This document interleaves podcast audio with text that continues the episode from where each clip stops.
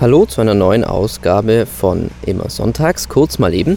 Ich bin heute am Innstauwehr hier in Passau.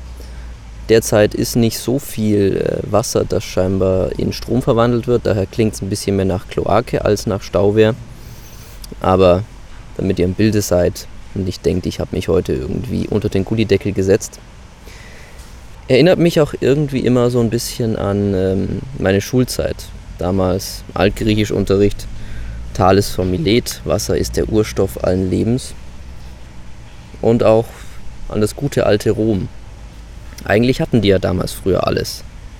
Es war ein riesiges römisches Reich, sie hatten Aquädukt, also Wasser fast überall. Sie hatten Thermen, super hygienisch, Verwaltung, Behörde.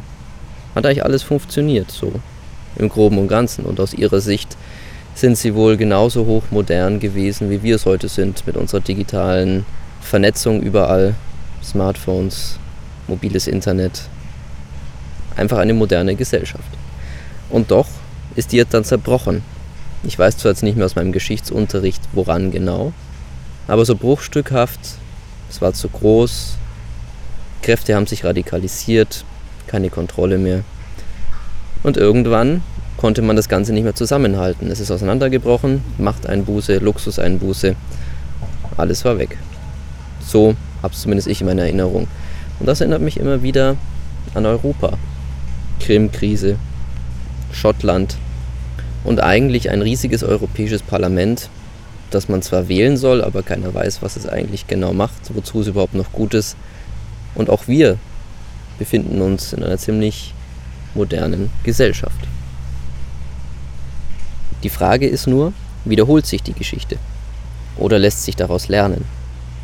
Ich finde es zumindest relativ spannend, weil ich relativ viele Parallelen sehe. Aber vielleicht wisst ihr es ja besser.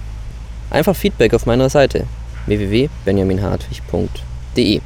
In diesem Sinne, genießt noch die letzten Sonnenstrahlen im Vorherbst, wie jetzt ich hier an der Innenstaustufe. Und wir hören uns nächsten Sonntag wieder. Bis dahin, ciao.